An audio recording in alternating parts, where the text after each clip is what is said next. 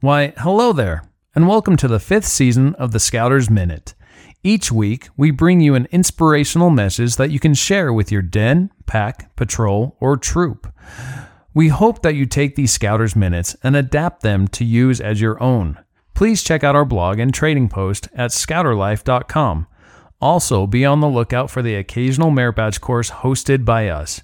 If you would like to hear about a specific topic, please email us at contactus at scouterlife.com. Now, on to this week's Scouters Minute.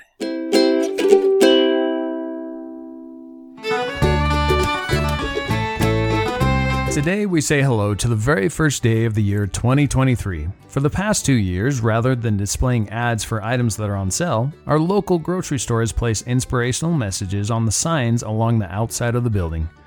Yesterday, as I pulled up to get some last minute items for our New Year's Eve celebration, I read the following Difficult roads often lead to beautiful destinations.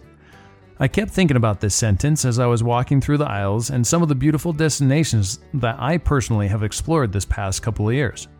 Sequoia National Park comes to mind as the road to reach the park is one that will push your vehicle to its limits with the steep and windy road. But hugging one of those massive redwoods after enduring the long, hard road is totally worth it. Timpanogos Caves inside Mount Timpanogos is another one that comes to mind. Even though the hike up to the cave is only two and a half miles, it is a hike that will push your body to its limits. After you reach the cave opening and catch your breath for about 20 minutes so your heart doesn't jump out of your chest, the beauties of all the stalagmites and stalactites, along with the heart of Timpanogos, will take your breath away again. Ruth Lake is another hidden gem that we discovered inside the Uinta National Forest along the Mirror Lake Highway. The elevation is pretty high up there, which brings its own challenges with breathing, headaches, and fatigue, and the trail is constantly up and down through the three mile round trip. But the Blue High Elevation Lake is one that brought me one of the most relaxing days I have had in a long time, as I took a nap in the hammock alongside its shoreline. These are all great destinations, and there are many more that I could talk about. But my mind started thinking about some of the destinations that I have reached that are not necessarily found on a map. These are items that I have personally accomplished that may have been difficult to endure through. I think my son would have one of his personal destinations be planning and completing his Eagle project.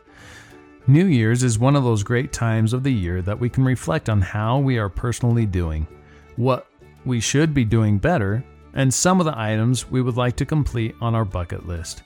It's a time for resolutions and goal setting.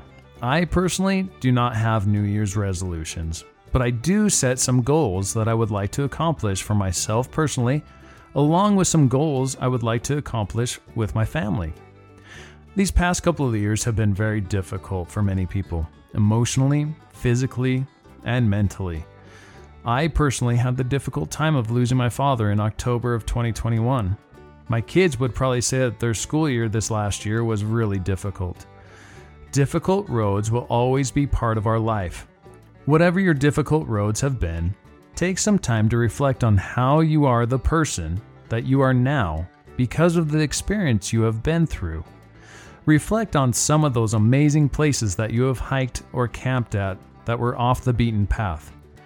Each difficult road that we endure through makes us a little more trustworthy, loyal, helpful, friendly, courteous, kind, obedient, cheerful, thrifty, brave, clean, and reverent.